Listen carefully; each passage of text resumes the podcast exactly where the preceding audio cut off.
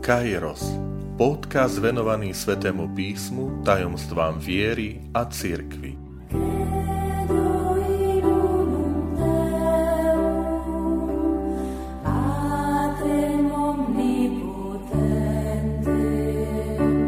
Stotriciata siedma časť Hľa tvoj syn, hľa tvoja matka. Vitajte pri počúvaní tohto môjho podcastu. Volám sa František Trstenský, som katolický kňaz, farár v Kežmarku a prednášam sväté písmo na Teologickom inštitúte v Spišskom podhradí.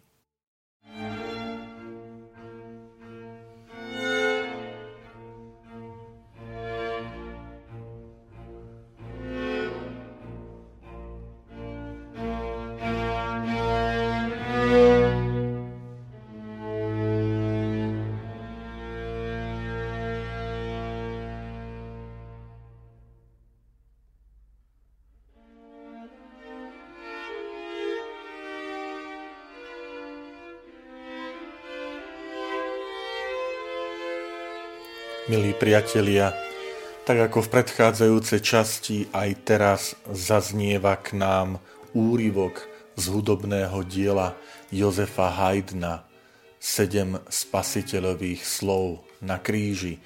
Konkrétne je to úryvok z časti Žena, hľa tvoj syn. Z toho dôvodu, že práve v tejto časti sa chcem venovať ďalšej vete Božieho Syna, ktorú vyslovil na kríži. Ale skôr ako prejdem k analýze a k vysvetleniu posolstva Ježišových slov na kríži, pripomeňme si kontext, v ktorom tieto Ježišové slova zaznievajú. Je to Evangelium podľa Jána, 19. kapitola a začnem 23. veršom. Keď vojaci Ježiša ukrižovali, vzali jeho šaty a rozdelili ich na štyri časti, pre každého vojaka jednu.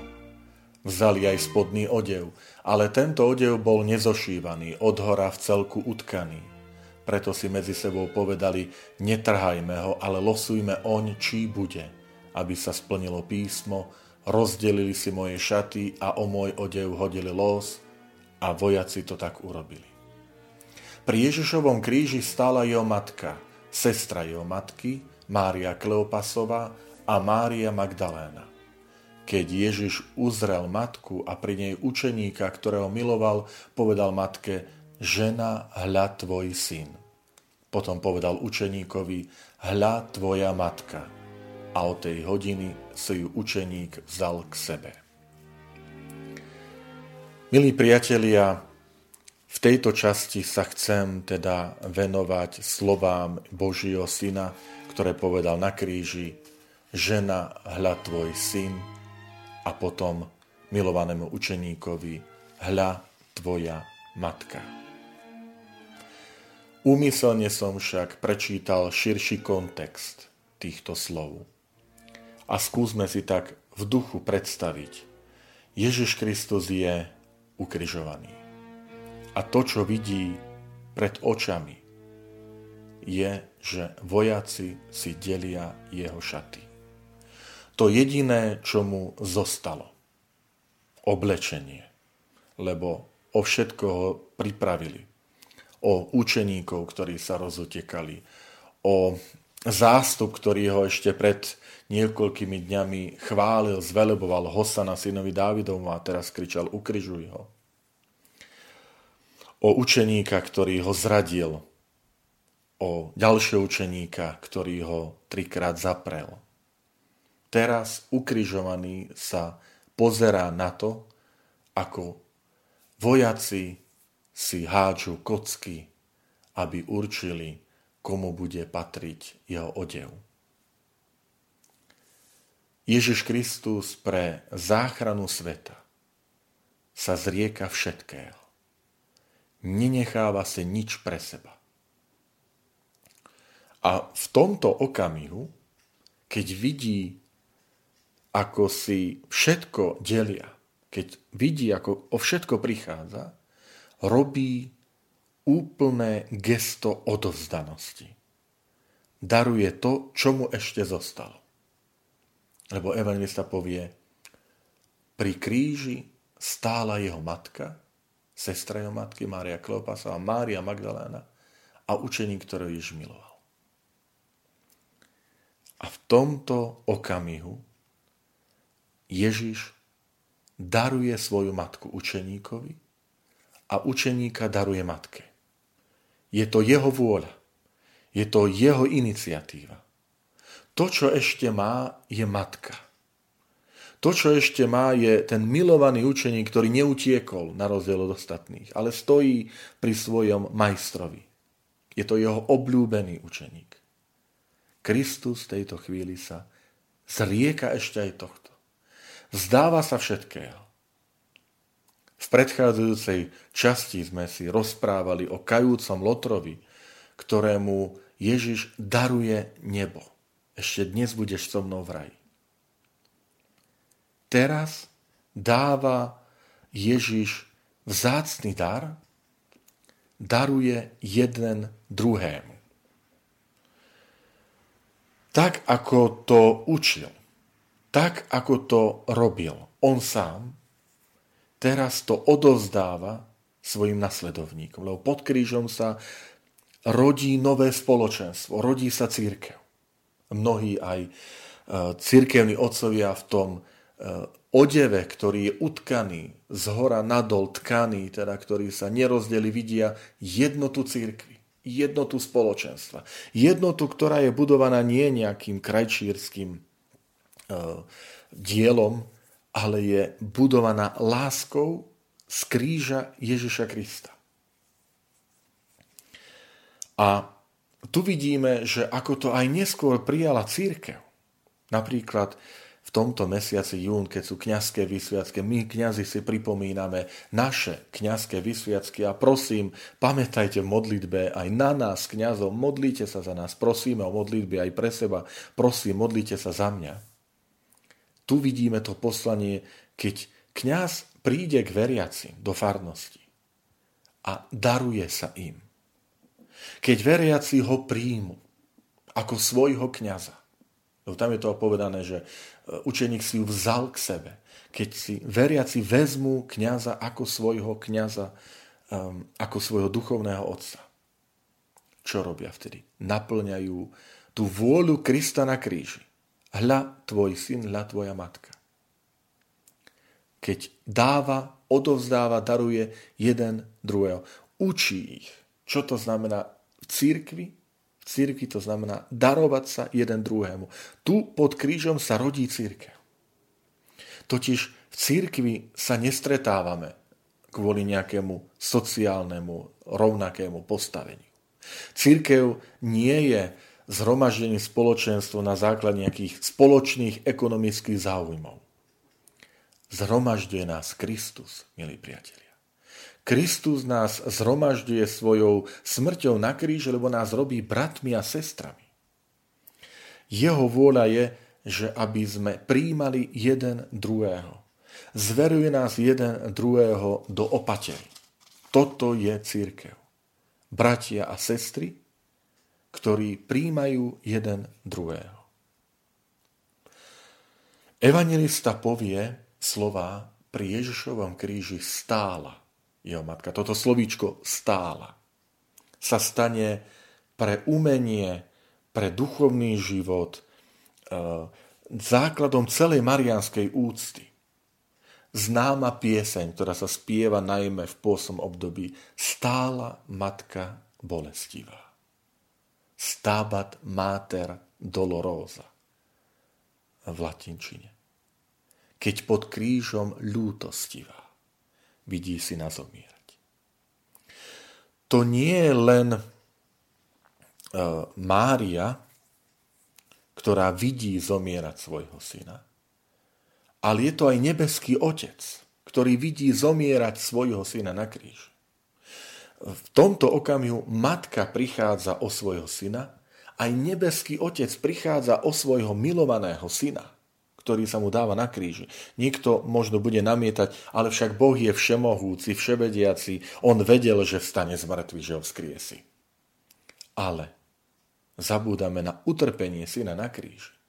Utrpenie syna na kríži je reálne, to nie je predstierané. Nebeský otec vidí v mukách, vidí v bolestiach obetovať sa vlastného syna. Robí to v poslušnosti pre záchranu sveta. Ježišova smrť na kríži nie je predstieraná, že tam krv tečie, e, vysmieva sa predtým je bičovaný, trním korunovaný, zosmiešňovaný a on to tak predstiera. Jeho utrpenie je reálne. Nebeský Otec vidí reálne utrpenie svojho syna, ktorý nie, že Nebeský Otec to spôsobil. Syn necháva, aby ľudia mu spôsobili toto utrpenie. Matka, ktorá je ustarostená o syna, každá matka býva ustarostená o syna, milí priatelia. Každá do poslednej hodiny, do posledného dychu svojho života. Každá matka myslí na svoje deti. Táto ustarostená matka prijíma od syna nové poslanie. Že nie, aby bola ona ustarostená o syna, ale syn, ktorý je viac ustarostený o svoju matku. A v tej chvíli matka nepovie, že čo to syn môj robíš, že veď ja myslím viacej na teba, akoby, e, že neodvádzaj pozornosť, chcem pretrpieť spolu s tebou túto chvíľu a ty mi tu hovoríš, že tu je nejaký milovaný učeník, že všímaj, všímaj si ho. Áno, toto matka príjma. Mária príjma pod krížom ustarostnenosť Božieho syna, ktorý jej hovorí, žena, hľad tvoj syn, upriamuje jej pozornosť na milovaného učeníka. Aby sme to porozumeli, musíme ísť do druhej kapitoly Jánovho Evanília na svadbu v Káne v Galilei. Ježiš na otázku Márie, tiež tej ustarostenej, nemajú vína, hovorí, čo teba a mňa do toho, žena? Ešte neprišla moja hodina. Čo teba a mňa? Alebo niektorí to prekladajú, čo, čo je medzi mnou a tebou, že, že mi to hovoríš. Ešte neprišla moja hodina. A aby sme porozumeli týmto slovám, musíme počkať do tej 19. kapitoly, tu do tohto okamihu na kríži. Že čo je to medzi matkou a synom? Že čo je to, čo Ježiš hovorí, ešte neprišla moja hodina, teraz, v tejto chvíli na kríži. Vidíme tento vzťah. Čo je to medzi matkou a jej synom? No to, že stráca syna pre záchranu ľudstva. Syn sa dáva svoj život pre záchranu ľudstva, matka ho stráca. Kristus stráca svoj život. Aj stráca matku. A tu Mária prežíva hĺbku svojho materstva. Tá, ktorá je matkou Krista, sa pod krížom stáva matkou cirkvi. Lebo Ježiš hovorí, hľad tvoj syn. A v milovanom učeníkovi sú zastúpení všetci učeníci v dejinách cirkvi. To je zrod církvy. To je zrod nového spoločenstva pod krížom, ktorý nie je nejakou aktivitou tých dvoch alebo viacerých osôb, ale aktivitou samotného Božieho Syna. To je jeho vôľa. A potom pozrime sa na náš život. Aj na naše vlastné životy, milí priatelia.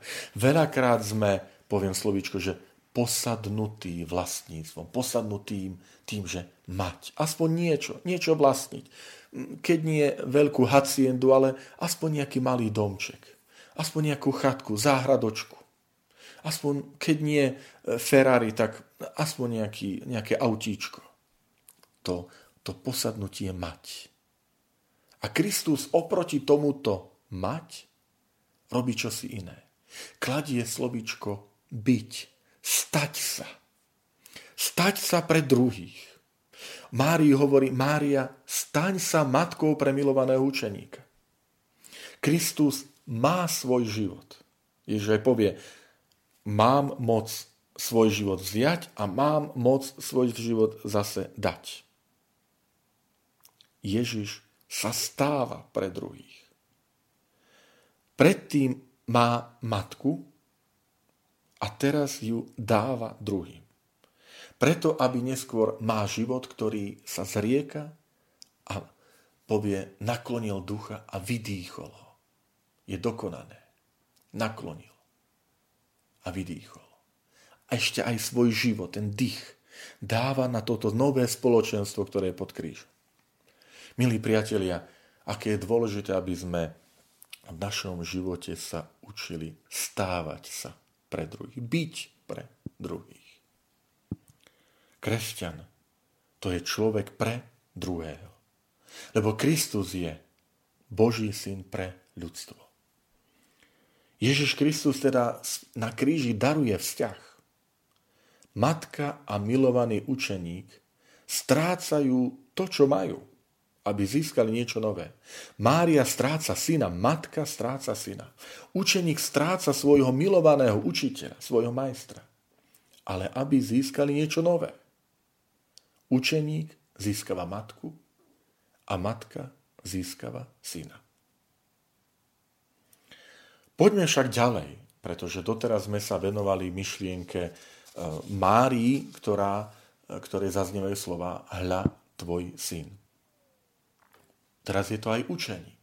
Učeník, ktorému Ježiš hovorí, hľa tvoja matka.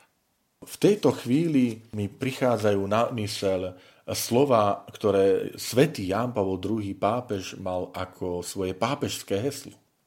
Totus tus, celý tvoj. Je to vyjadrenie iste marianskej úcty, ale je to vyjadrenie aj čoho si viac, toho, čo práve teraz si rozprávame, čo sa odvíja pod, na kríži a pod krížom, scéna. Milovaný učeník, ktorý hovorí matke celý tvoj, ktorý prijíma matku ako testament Božieho syna z kríža. Učeník je pozvaný, aby vstúpil do tohto nového vzťahu. Spomeňme si zase sme stále v Jánovom Evangeliu v 3. kapitole, kde je to nočné stretnutie Ježiša Krista s Nikodémom, ktorému Ježiš povie, že musíš sa znovu zrodiť. Znovu musíš sa znova narodiť. A Nikodém celý prekvapený hovorí, ako, čo, mám vstúpiť do, do tela matky, veď už mám svoje roky, nemôžem sa znova narodiť. Môžem sa zrodiť z vody a z ducha svetého. A tu môžeme povedať, že toto zažíva milovaný učeník pod krížom. Ježiš mu hovorí, musíš sa znova zrodiť, lebo toto je tvoja matka. Zrodiť sa cirkvi, zrodiť sa vo vzťahu, v novom vzťahu k Márii. Prijať Máriu, to je dar Krista z kríža.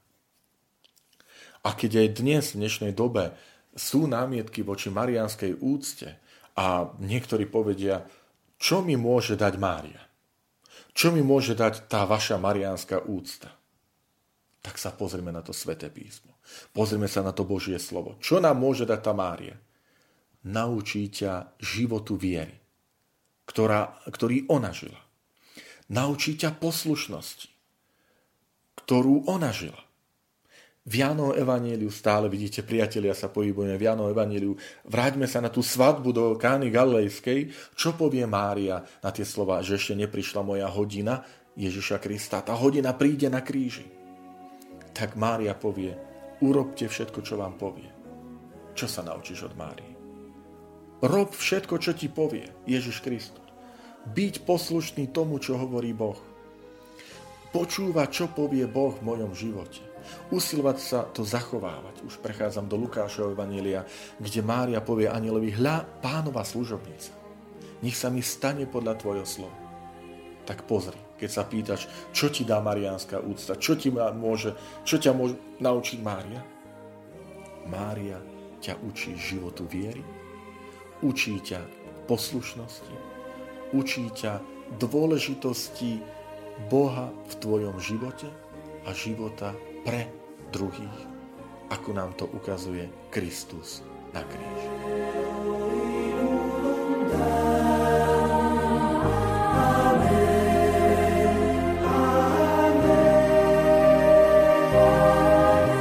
Ďakujem, že ste počúvali tento môj podcast.